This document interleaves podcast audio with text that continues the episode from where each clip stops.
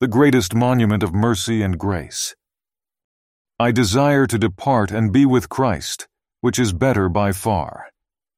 Philippians chapter 1 verse 23.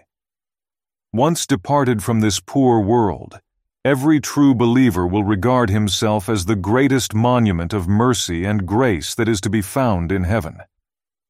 Only then will each glorified saint fully understand what a vile sinner he once was, what he now is by sovereign grace, what a precious Savior he now has, what an accursed hell he was delivered from, and what a glorious eternal inheritance he now has.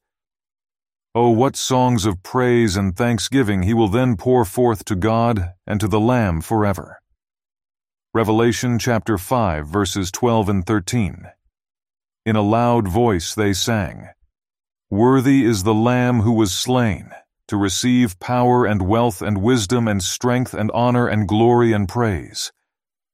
To him who sits on the throne and to the Lamb be praise and honor and glory and power forever and ever. And so we will be with the Lord forever. 1 Thessalonians chapter 4 verse 17. And when life's journey is over and I the dear Savior shall see, I'll praise him forever and ever for saving a sinner like me. Charles Butler